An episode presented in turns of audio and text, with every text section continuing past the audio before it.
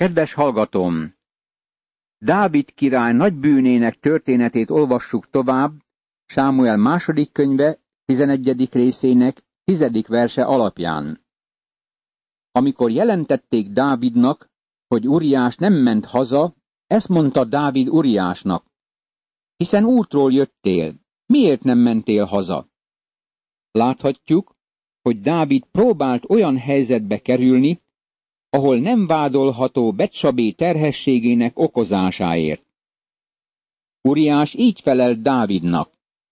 A láda meg Izrael és Júda sátrakban laknak, az én uram Joáb és uramnak a szolgái pedig a nyílt mezőn táboroznak. Hogyan mehetnék akkor én haza, hogy egyem, igyam és feleségemmel háljak? Az életedre, a lelkedre mondom, hogy nem teszem ezt. Sámuel második könyve, 11. rész, 11. vers. Uriás nagy ember volt. Jól lehet idegenként lakott az országban, hűséges volt Izraelhez. Ez kétszeresen súlyosbította Dávid bűnét. A hadsereg parancsnok kint van a mezőn. Veszélyben forog az életük. Én nem megyek otthonomba, és nem élvezem a luxust és a kényelmet. Akkor ezt mondta Dávid Uriásnak, maradj itt még ma, és holnap elbocsátlak. Ott maradt tehát Uriás Jeruzsálemben aznap és másnap is. Azután hívatta őt Dávid, hogy vele egyék és igyék, és leítatta őt. De este urának a szolgáival ment ki lefeküdni a fekvőhelyére, és nem ment haza. Sámuel második könyve, tizenegyedik rész, 12. és 13. vers. Most Dávid próbál valami más cselhez folyamodni, hogy Uriást hazaküldje. Lerészegíti Uriást. A férfi még mindig nem megy haza. Reggel azután levelet írt Dávid Joábnak, melyet Uriással küldött el. Ezt írta a levélben. Állítsátok Uriást az arcvonalba, ahol legerősebb a harc, azután húzódjatok vissza, hogy levágják és meghalljon. Sámuel második könyve, 11. rész, 14. és 15. vers. Megítélésem szerint ez a legsúlyosabb része Dávid bűnének. Szándékosan összeesküszik Uriás megölésére. Ez megbocsáthatatlan. Isten igéje följegyzi azt, amit Dávid tett. Isten nem takarta el, napvilágra hozta. Ezek tények. Dávid védkezett. Így történt a város ostrománál, hogy Joáb Uriást arra a helyre állította, amelyről tudta, hogy ott kemény harcosok vannak. Amikor kitörtek a városbeli férfiak, és megütköztek Joábbal, néhányan elestek a hadinép közül, Dávid szolgái közül. Meghalt a hettita Uriás is. Sámuel második könyve, 11. rész, 16. és 17. vers. Ez felforralja a vérünket. Jelentést küldött azért Joáb Dávidnak az ütközet egész lefolyásáról. Ezt parancsolta a küldöncnek. Ha elbeszéled az ütközet egész lefolyását a királynak, és ha a király haragra lobban, és ezt mondja neked, miért mentetek harc közben olyan közel a városhoz? Hát nem tudtátok, hogy a várfalról lelőhetnek benneteket? Sámuel második könyve, 11. rész, 18., 19. és 20. vers. Joáb várakozik Dávid válaszára, hogy eltakarja a küldött elől az üzenet valódi jelentését.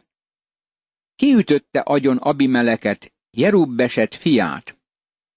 Egy asszony dobott rá a várfalról egy malomkövet, és ezért halt meg Tébecben. Miért mentetek olyan közel a várfalhoz? Akkor így válaszolj, szolgád, a hettita Uriás is meghalt. A küldönc tehát elment, és amikor megérkezett, jelentette Dávidnak mindazt, amit rábízott Joáb. A küldönc ezt mondta Dávidnak.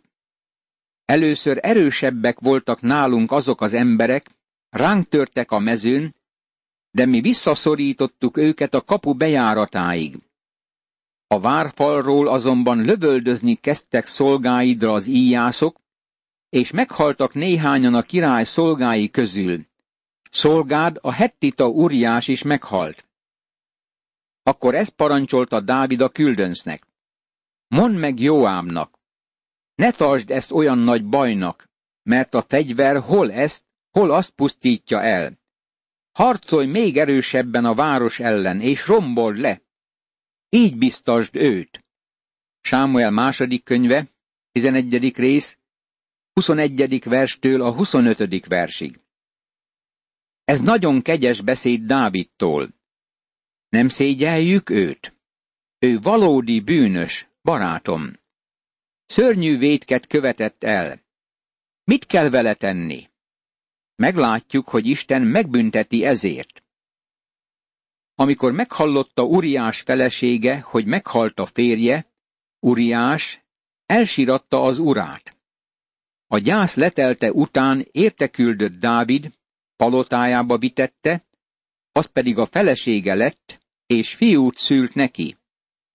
De az úrnak nem tetszett, amit Dávid elkövetett.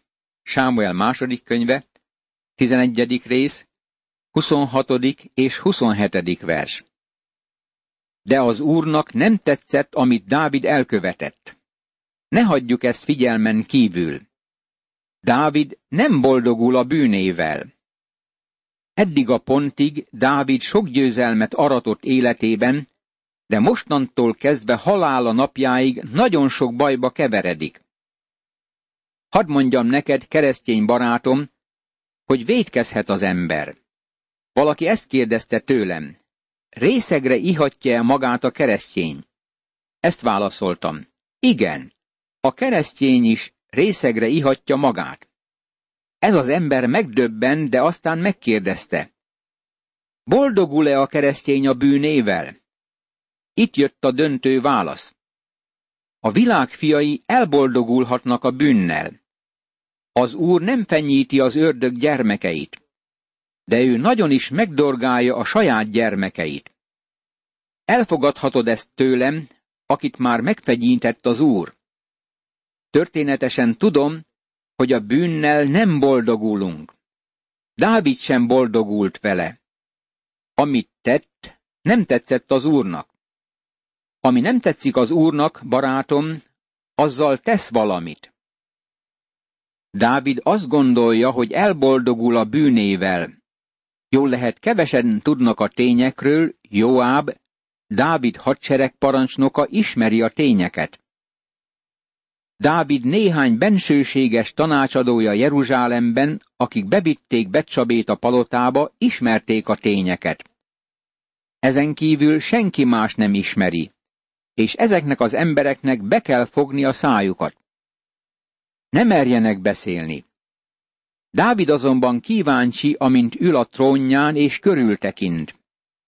Amikor Dávid udvartartást vezetett, akkor valószínűleg mintegy kétszáz ember volt körülötte, és kétségtelenül egymás arcába néztek, és csendben megkérdezte magától a király. Vajon tudják? Egy idő után Dávid valószínűleg megelégedetten dőlt hátra trónszékében, és így szólt magában. Jól van. Sikerült eltussolnom. Senki sem tud róla. Barátom, akár tudtak róla Jeruzsálemben, akár nem, Dávid titkos bűne, és ami titkos bűneink nyílt bűnök Isten előtt. Valaki ezt így fogalmazta meg. Titkos bűn a földön, nyílt botrány a mennyben. Isten mindent ismer, amit cselekszünk. A kritikusok azt mondják, hogy Isten megengedte Dávidnak, hogy boldoguljon nagy bűnével. Az ilyenek nem olvasták el az egész történetet. Barátom, nekünk folytatnunk kell a történet olvasását. Amikor Nátán szemére veti Dávidnak a bűnt, Dávid bűnbánatot tart. Ennek ellenére Nátán próféta meghirdeti Isten ítéletét Dávidon. Dávidnak meg kell tanulnia, hogy amit vet az ember, azt le is kell aratnia. Isten embere bűnbe eshet, de nem marad a bűnben. Ez különbözteti meg Isten emberét a világ fiaitól. A bárány beleeshet a sárba, de kiküzdi magát onnan, amilyen hamar csak teheti. A malac benne marad a sárban, sőt élvezi is azt. Isten azt mondta, hogy az emberek olyanok, mint az agyagedény, amelyek elromolhatnak. Egyetlen hiba tönkreteheti az értékes kerámiát. Az értékes árucikket eladják, mert a kereskedő meglátja benne a foltot. Nagyon szeretem, amikor valahol kiárusítás van a környékünkön. Ha látom a feliratot, hogy kiárusítás, akkor lerohanok az üzletbe. Rendszerint első osztályú árut is találok másodosztályú áron, mert hiba van benne. Leértékelik egy kis hiba miatt. Dávidot leértékelte elkövetett bűne. A tizenegyedik fejezetben láttuk Dávid bűnét minden sötétségében és utálatosságában. Isten igéje nem enyhíti annak súlyosságát. Isten igéje nem mossa fehérre Dávid cselekedeteit. Bűne olyan fekete, mint a tinta, és olyan sötét, mint az éjszaka. Olyan mély, mint a sátán mélysége, és a feneketlen sötétség, és olyan félelmetes, mint a pokol. Dávid védkezett. Amit Dávid tett, az nem tetszett az úrnak, és ő tesz valamit ezzel kapcsolatban. Láthatod, Isten intézkedett az ember bűne miatt. Ide adta Jézus Krisztust, hogy meghalljon a kereszten, és megfizesse a bűn büntetését, ami félelmetes. Isten mondja, hogy a bűn olyan fekete, hogy fiának halálát követelte meg. Ha hátat fordítunk Istennek, elkárhozunk. Ha azonban Isten emberei vagyunk és bűnbe esünk, Isten megkönyörül rajtunk. A tizenegyedik fejezetben ott láttuk Dávidot trónján elkényelmesedve. Azt gondolta, hogy boldogul a bűnével, de tévedett. Dávid nagyon megbánta, hogy valaha elkövette ezt a súlyos bűnt. Az első vers bemutatja Nátánt, az egyik legbátrabb embert, akiről szól a Szentírás. Dávid csak fölemelte volna jogarát, és egy szó nélkül elítélhette volna Nátánt vakmerőségéért. Ez azonban nem akadályozta meg Nátánt az igazmondásban. Az úr elküldte Dávidhoz Nátánt. Az bement hozzá, és ezt mondta neki. Volt egy városban két ember, egy gazdag meg egy szegény. Sámuel második könyve, 12. rész, első vers. Nátán elmond Dávidnak egy történetet. Ez a történet bemutatja Dávidot, mintha tükörbe tekintene. Isten igéje tükör, ami megmutatja, hogy valóságosan milyenek vagyunk. Nátán tükröt tart fel, hogy Dávid jól megnézhesse magát. Valószínűleg nyugalom volt az államügyekben, amikor Nátán megérkezett. Mivel Nátán Isten profétája volt, Dávid ezt mondta neki. Van valami mondani valód nekem, amit az úr üzent? Volt mondani valója. Elmondta Nátán egy városban lakó két ember történetét. Az egyik gazdag volt, a másik szegény. Ez tipikus város volt gettóval és a gazdag birtokaival. A gazdagnak igen sok juha és marhája volt.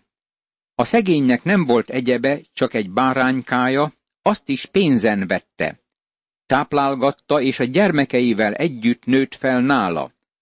A falatjából evett, poharából ivott, és az ölében feküdt, mintha csak a lánya lett volna. Sámuel második könyve, 12. rész, második és harmadik vers. A gazdag és a szegény ember története nagyon ismerősnek hangzik. A gazdag embernek sok nyája és csordája volt. A szegény embernek csak egy kis báránya volt. Azt úgy tekintette, mint kedvenc állatát, és szerette az egész család. Táplálták, és valószínűleg meg is hízott egy kicsit. Ez volt minden kincse a szegény embernek. Milyen nagy az ellentét. A gazdag és a szegény közti háború tovább dúl. Személyesen úgy vélem, hogy ma nem a fai probléma a legnagyobb, hanem a tőke és a munkaerő, a gazdag és a szegény közötti probléma. Egyszer egy utas érkezett a gazdag emberhez, de ez sajnálta maga juhai és marhái közül hozatni, hogy elkészítse hozzáérkezett vándornak, ezért elvette a szegény ember bárányát, és azt készítette el annak, aki hozzáérkezett. Sámuel második könyve, 12. rész, negyedik vers. Nátán elmond egy nagyon ismerős történetet. A szegény embernek nem volt más kincse, csak egy kis nőstény báránykája. A gazdagnak megvolt mindene, de nagyon fukar volt. Nem gyakran beszélek politikáról, de szeretném lefektetni a bűn egyik alapelvét ebben a mai világban. Rájövök, hogy a politikai pártok azt mondják, hogy megvannak a megoldásai a világ bajaira, mert azt akarják, hogy megválasszák őket a tisztségre. Nem bízom az emberekben. Nem hiszem el, hogy bármelyik politikus a szegények bajnokává lenne. Ezt sohasem tették, és sohasem teszik ezután sem. Ne csapjuk be magunkat efelől. Nagyon érdekes a kormány szegényeket segítő programja. Vajon a gazdagokat adóztatják meg? Nem. Az adókat mi viseljük. Megmondom neked, hogy valóban elveszik a nőstény bárányt a szegénytől. Dávid nagy haragra gyulladt az ellen az ember ellen, és ezt mondta Nátánnak. Az élő úrra mondom, hogy halál fia az az ember, aki ezt tette. Sámuel második könyve, 12. rész, 5. vers. Dávid azt gondolta, hogy Nátán egy valóságos esetet tárt elé a birodalomból, és kérte Dávidot, hogy mondja ki a szentenciát. Dávidnak volt érzéke az igazsághoz és a hamissághoz. Volt igazságérzete. Vöröshajú és forrófejű volt. Amikor hallotta Nátán történetét, valószínűleg felugrott és kiabálva követelte. Hol van az az ember? Letartóztatom azonnal. Kivégeztetem őt. Érdekes, milyen könnyen meglátjuk a bűnt valaki másban, de nem látjuk meg a saját életünkben. Dávidnak is ez volt a problémája. A bárányért négyszer annyit kell fizetnie, mivel ezt tette, és mivel könyörtelen volt. Sámuel második könyve, 12. rész, 6. vers. Dávid úgy beszélt, mint valami prédikátor. Olyan könnyű másoknak prédikálni, megmondani a hibáikat, elemezni őket, és megmondani nekik, hogy mit tegyenek. Legtöbben amatőr pszichológusok vagyunk, akik az embereket a saját kis bíráló pamlagunkra helyezzük, és megadjuk nekik a leckét. Dávid is így tette. Ezt mondta, akárhol legyen az az ember, igazságot szolgáltatunk neki. Akkor ezt mondta Nátán Dávidnak, te vagy az az ember. Ezt mondja az Úr, Izrael istene. Én kentelek fel Izrael királyává, és én mentettelek meg Saul kezéből. Neked adtam uradnak a házát, és a te öletbe adtam urad feleségeit. Neked adtam Izrael és Júda házát is. És ha ezt keveselted volna, még sok mindent adtam volna neked. Sámuel második könyve, 12. rész, 7. és 8. vers. Bátorság kellett hozzá, hogy Nátán ezt mondja Dávidnak. Megítélésem szerint ő a legbátrabb ember a Bibliában. Senkit nem tudok vele összehasonlítani. Ezt mondta. Dávid, te vagy a bűnös ember. Vajon mit cselekszik erre Dávid? Valami szokatlan tesz, arról biztosíthatlak. Valaki ezt mondta. Mikor tették ezt? Azelőtt vagy azóta? Mary, a skótok királynője kijelentené, hogy ő a törvény fölött áll. Nagy Károly fölülmúlta Betsabét. Második Jakab tanúkat bérelt volna fel, hogy esküdjenek meg jelleme védelmében. Mohamed kinyilatkoztatást adott volna át, hogy mindkét bűncselekményt jóvá hagyja. Második Károly nyilvánosan megszegte volna a hetedik parancsolatot. Erzsébet királynő felfüggesztette volna Nátánt hivatalából. Évekkel ezelőtt a Windsori herceg feladta volna trónját érte. Voltak olyan vezetőink, akik érvénytelenítették volna a tíz parancsolatot, és kinevezték volna Nátánt a legfelsőbb bíróság élére. Dávid nem tette egyiket sem. Cselekedetei kijelentik nagyságát. Isten megadott volna Dávidnak bármit, amit a szíve megkívánt. De Dávid valami olyanra vágyott, ami nem volt az övé. Az új erkölcsiség napjainkban azt mondja, hogy ez nem bűn. Isten még mindig azt tartja, hogy ez bűn, és az Isten szíve szerint való férfi nem tud vele megbirkózni. Miért vetetted meg az Úr szavát? Miért tettél olyat, ami nem tetszik neki? A hettita Uriást fegyverrel vágattad le, hogy a feleségét feleségül vehesd, őt magát pedig meggyilkoltattad az ammóniak fegyverével. Sámuel második könyve, 12. rész, 9. vers. Nátán kibetűzi a bűnöket félreérthetetlen formában. Nem képzeled, barátom, hogy a királyi udvar megdöbbent, amikor hallotta, amit Nátán mondott Dávidnak? Kétségtelenül sokan jelen voltak, akik nem értették, hogy mi történt. Hallották Nátán vádoló szavait, amint Dávidot a legbrutálisabb bűncselekménnyel vádolja, amiket valaha könyvekben megírtak.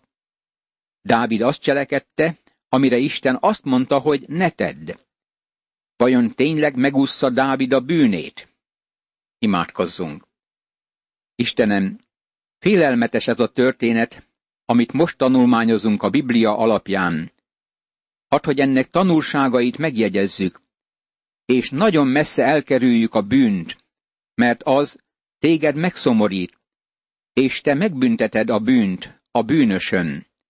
Köszönöm, hogy bűneimet Jézus Krisztusra helyezted, és általa nekem is lehet erőm a bűn elleni harcra.